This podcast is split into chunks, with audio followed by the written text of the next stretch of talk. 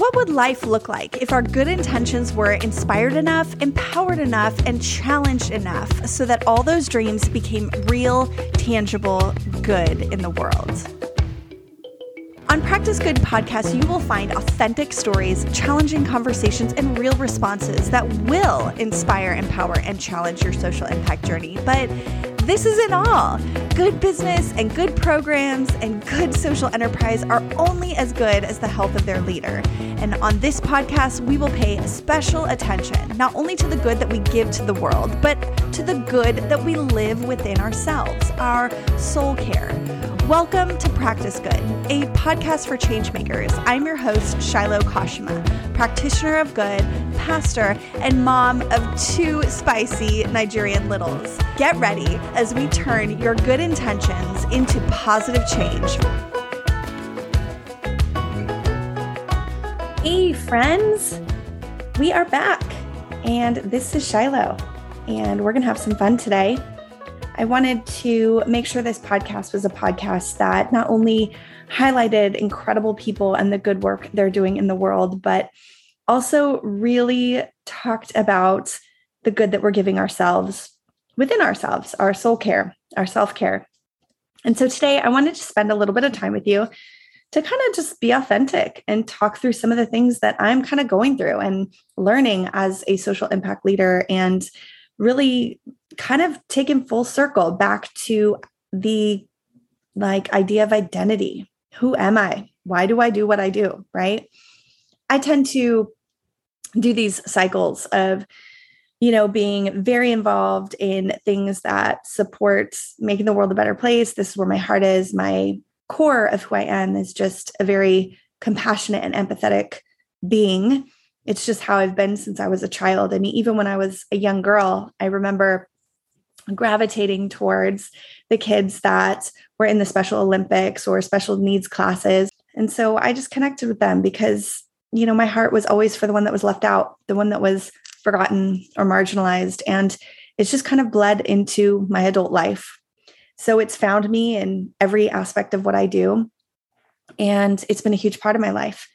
But there have been seasons where I have been exhausted and burnt out and kind of dried up and trying to kind of refigure out why I do what I do and what is it all worth and does it mean anything and who really am I?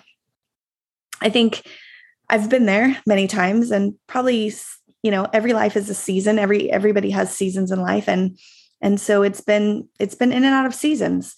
Um this season isn't necessarily one of those but it is a season where I have realized that with small children, a full time job with a nonprofit as the executive director, running a podcast, and also really taking our family from continent to continent back and forth between the US and Nigeria, it's been a lot. And there's been certain rhythms or habits or routines that I have kind of let go to the wayside just because of all the transition. And so I've been meeting with my spiritual director and just kind of processing like, why is it so difficult for me and maybe just everyone in general that when we're in these seasons of transition, why we can't hold to these spaces that really allow us to stand for ourselves? I guess it has a lot to do with having two children, seven and under, seven and age four. Um, but there, it's it's difficult for me to do much other than care for them and run our nonprofit and prepare for our trip and um, and do the podcast, do the things that are important. And so my spiritual director led me to this really great book, which I've just been soaking in. It's called The Gift of Being Yourself. And The Gift of Being Yourself is by David G. Benner. I'm actually almost finished with it. I recently just read another one of his books called Surrender to Love and just finished that. Both are excellent. And there's this concept within the book, The Gift of Being Yourself, that has really, really resonated with me. And he talks about how being your full self is made up of lots of part selves. And all of these part selves are adequate and valid and authentic pieces of you. So part selves could be, it's not good or bad parts of you, they're just part selves. So put all together, they make up your whole self. And so I began to list the other day what are some of my part selves, you know, and I got to thinking I have this part self that is, you know, interested in social impact and creating a better world, right? This compassionate part self. I have another part self that always somehow ends up in leadership, no matter whether it's social impact or not. I somehow gravitate towards leadership roles and um, rallying people together for causes or getting things done. Another part self that I have is um, a creative part self. I think outside the box. I feel like words and speaking and writing are my craft and I I hold them very closely to my heart. Another part self for me is kind of this artistic part that I'm not super great at, but I will say today I finished my art class that I did for myself and I created this bomb looking deer. Bomb is probably a word I used when I was in high school, so excuse that. But it was an amazing deer and she has moss growing from her antlers and she's got one little red flower hanging from her antlers and i just adore this deer. I'm literally going to give her a name. Next time you hear from me i will have a name for my deer but there's this part self of me that is creative in terms of paint and crafting and I see a piece of furniture, instead of buying the real one, I want to make it for myself. There's something about me that comes alive. And psychologically, I get into this place of flow when I begin to create things. Of course, I get frustrated sometimes, though, because I'm not as good as I hope to be. And the things that I want to put on paper don't always look like I see them in my head, right? Maybe some of you guys feel that way too. Another part self I have is one that's very introverted. I love to be alone. I love to just sit and journal and be really authentic with myself and self reflective. And um, another part self of mine is the part self that loves to hang out with my girlfriends and just have a cappuccino uh, or a sip of wine and just talk until the night gets old. There's another part self that loves to travel. There's another part self that loves to run when my hip is feeling okay. but you see there's all these part selves and not one is good or bad but as we grow and as we become involved in communal groups certain part selves are highlighted and they kind of grow and they get bigger. And other part selves might not be as valued or honored or rewarded as much. And so they begin to diminish and they kind of go in the background and in the shadows while the the rewarded part selves get larger. So, what I have found is that my rewarded part selves are usually that social impact part, that leader part, um, all the parts that kind of where people need me, or maybe I just tell myself people need me, right? And so they get bigger.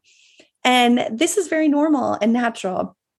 But the obstacle is when those part selves get so big that we hold to them so tightly, like we become fragile you know um, that if somebody questions them or challenges them or we lose them in some way or we become um, you know we when i say lose them like if one of those part selves that's really great is your ability to sing right? And it's highlighted and um, valued but then you lose your voice right? Or you get sick or something changes in your vocal cords um, and you lose it completely. Uh, how do you handle that? Um, how do you who are you then it becomes your identity and you lose yourself because you're starting to go, who am I? What do I do? Where are these other pieces of me?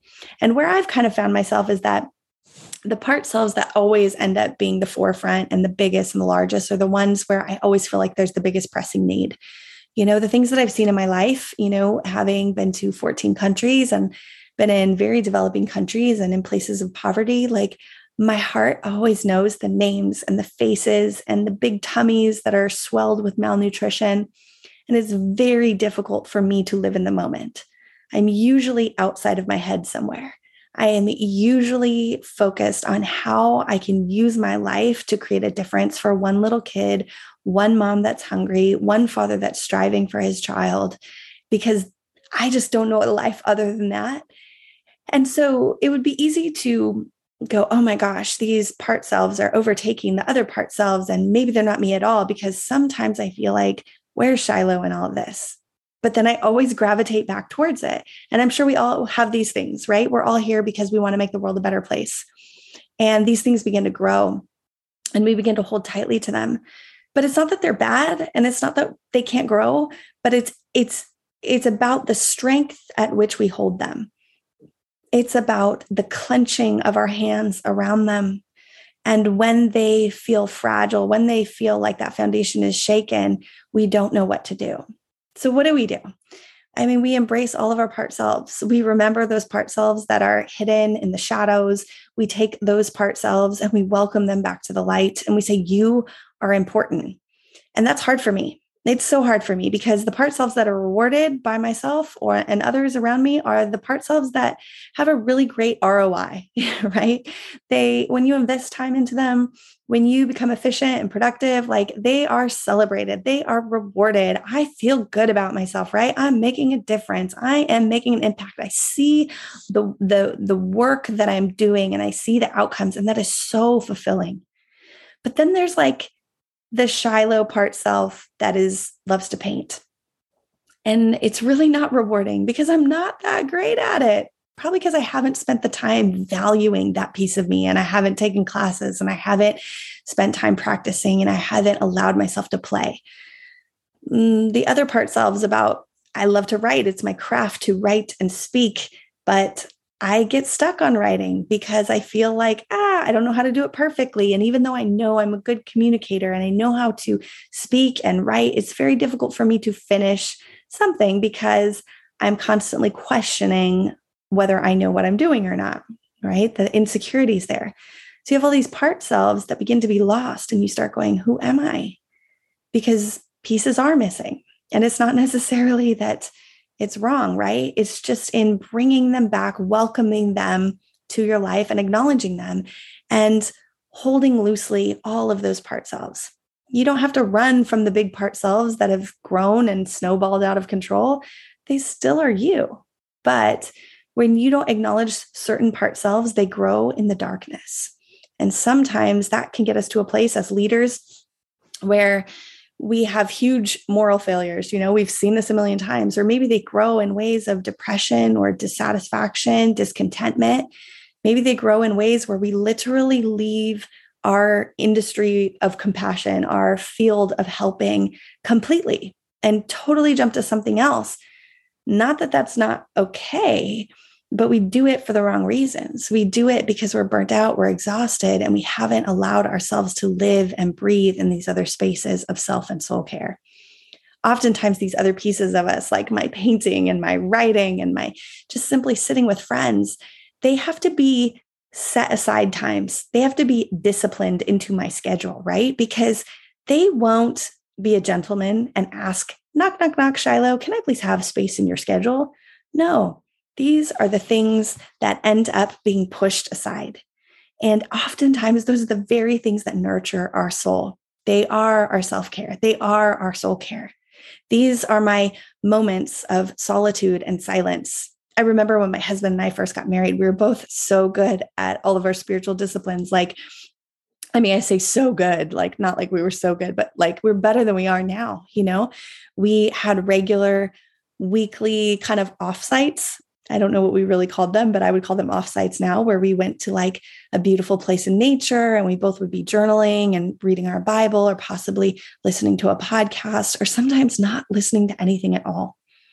And in doing that, we felt refreshed. And towards the end of, we would spend a few hours doing that. And then we'd start chatting and talking. And we were just so in love because we spent all this time really connecting on things. We did that once a week. In addition, each of us started our mornings with our daily quiet times quarterly we would go away and do uh, overnight retreats uh, separate actually. My husband would go to a monastery and uh, he loved it. He loved being among the monks and all of that. And he uh, he just came back with stories about how god would teach him in the midst of his silence and retreat and it was so so powerful. I did the same not to a monastery but i went to a hotel or airbnb and then when you have kids and you get busy and you know you're both leading two separate big organizations, like stuff like this goes to the wayside. It doesn't force its way in. And this is why it's so important that we focus not only the good that we give to the world, but also the good that we live within ourselves. Because once that starts to dwindle, we don't have much left to give good to the world. And it's important, it's essential. You know, the Bible talks about how we were set free for the sake of freedom, right? And I think about that a lot. I'm like, so does that mean I was set free so that I can set free? Right. That's how I've interpreted it for so long. Like I was set free so that I can set others free. And that is truth, but it is also a part truth. Right. And when we have part truth, it's not full truth and it's not truth. So, just like our part selves and our full self, when we have part truth, we're missing something and it can derail us. And the thing that we're missing here is that we were set free for the sake of freedom, which means we were set free to live free, to live in abundance and life and beauty and fulfillment and purpose and calling and vocation and relationship with our Creator God. And out of that, we extend hands of love to others. However, creatively, we can do that, whether that is through podcasting, through nonprofit leadership, whether that's through being on a board of a nonprofit or social uh, enterprise, whether that's through running your own good business or simply being an excellent president of your company. Maybe you're a receptionist at a school. That too is excellent and meaningful work. And whatever you do, you live in the freedom, right, that you've been given from your creator. And that freedom allows you to extend hands of love to others no matter what you do. And so we're free for the sake of freedom. But the problem is, oftentimes we're so caught up in extending that hand of freedom to others that we begin to diminish and we begin to lose sight and we begin to be distracted by the very work of doing rather than the act of being. And so I've been thinking about this a lot and I've been trying to implement practices of play and like uh, what my husband and I call the theology of play, even just scheduling in time to paint or to draw or to learn new things or to do things that really make me feel alive and full. But they have no ROI, no productivity, no efficiency. And part of me is so anxious inside, like going, Shiloh, Shiloh, there's a million people dying in the world. You got to get to work, you know? And the reality is, when I am doing things that make me fully Shiloh, whether it's social impact, whether it's leadership, whether it's speaking on a stage, whether it's running a, a podcast, whether it is painting or writing in my journal or simply having a glass of wine with a good friend, all of those things are freedom all of those things are life giving. And out of that, I become a person that reflects Jesus to others. And I can't do that. I can't do that if I've worn myself so down and I've I have ignored and um, made Shiloh, the personhood of Shiloh, disappear behind the work that I do. So I've literally kind of cycled back through this. I've done it once before. I think in my 20s, we talked about identity. And I'm really having to relearn right now, like, what makes up Shiloh?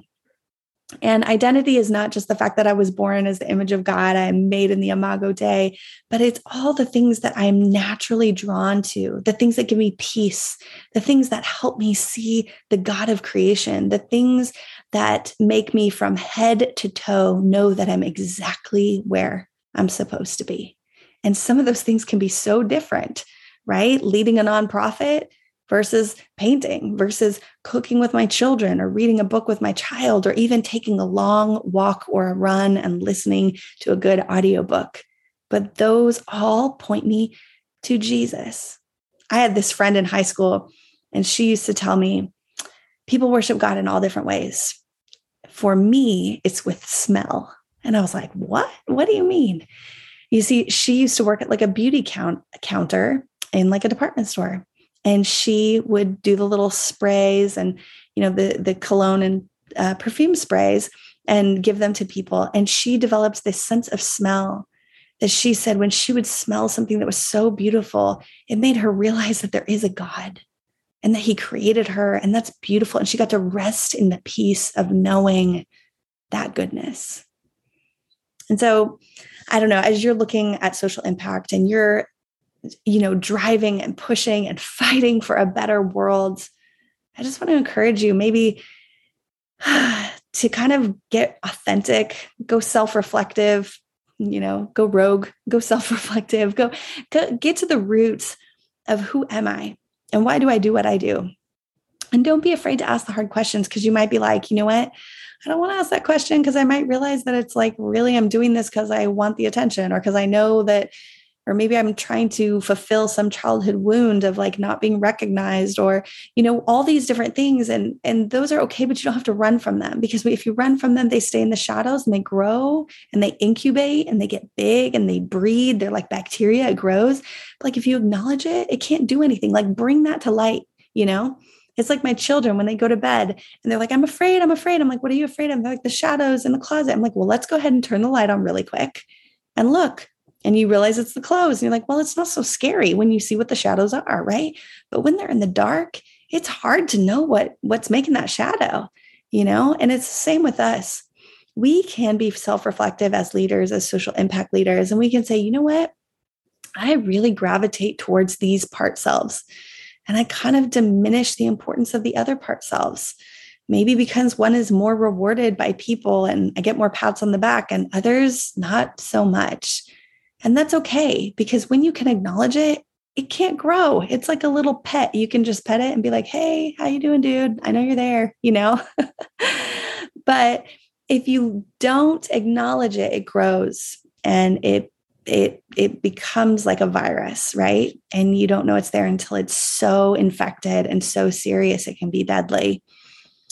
So let's think today. Let's stop. Let's think about how are we acknowledging our whole selves and our whole being. Uh, there's one scripture that says the poor will always be there. And my first thought is, oh, great, you're going to give me an excuse to not do anything, right? This is my big perfectionist self. But the other part of it is this it's it's it's a it's a scripture that's saying your to-do list will never end, right?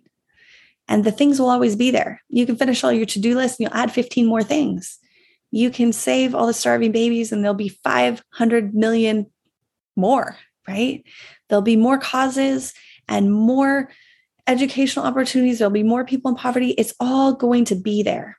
But if we wear ourselves out, we won't be there to make a difference. So we have to learn where we begin and where we end. We get to learn where we start and where we finish. We get to learn what is mine to take and what is not mine to take. What is mine to do and not do? What is mine to participate in and not participate in? What is mine to say and not to say? And even what is mine to care about and what not to care about. My spiritual director, Bill Dogtrum, said these things to me the other day. And I really began to think, like, man, what is mine not to care about that feels so insensitive, feels so selfish? But he began to explain to me that we have so much, so many causes inundated with us with, with media in our face every day that we physically don't have enough emotional capacity to care at equal gradients with this all the causes the same. Because all we'll be doing is sprinkling little bits of water on everything and having no impact. He goes there is a point where we have to funnel our water onto one thing like a strong hose right? And then we make impact but the only way we do that is by being focused. And if our compassion runs wild for anything and everything all of the time, we will wear ourselves down because we're not God. We cannot handle it. We have to rest. We have to have solitude. We have to have meditation. We have to have frugality. We have to have all the spiritual disciplines, prayer, you know, we have to have time for ourselves. And we do have to have pedicures, ladies men, some men, you might need some pedicures too. You know what I'm saying? I got these nails this week, man. They're orange and green and pointy. And every part of me wanted to go right back to the place and get them to take them off because I'm like, these are so flamboyant. And then I was like, you know what? I'm allowed to. I'm allowed to be. I'm allowed to have fun. I am allowed to be creative on these fingertips. But it feels like every part of the part selves of me that I don't want in the limelight. so maybe you could be like me this week and get dirty with yourself. Try to figure out, you know, ask yourself the hard questions. Why do I do what I do? And don't be afraid of those answers. Spend some time giving yourself a self care check or a soul care check um, and check your wellness too. How am I doing spiritually? How am I doing emotionally? Am I getting sleep? Am I creating boundaries and space around the things that make me me? And I'm acknowledging all of my part selves so that I can show up 100% my whole self. Thanks for joining us today, guys. I I love this podcast. I love this group of people. And my hope is to continue having these heartfelt conversations about how we can get not just from giving good to the world, but also living good within ourselves and being able to stick it out for the long run. That's how we take care of ourselves. That's how we're here when we're 90 years old doing the work and the good things and making the world a better place is we take the time to acknowledge our humanity. Thanks for joining us. Don't forget to share and subscribe. Uh, it's been fun. See you next week.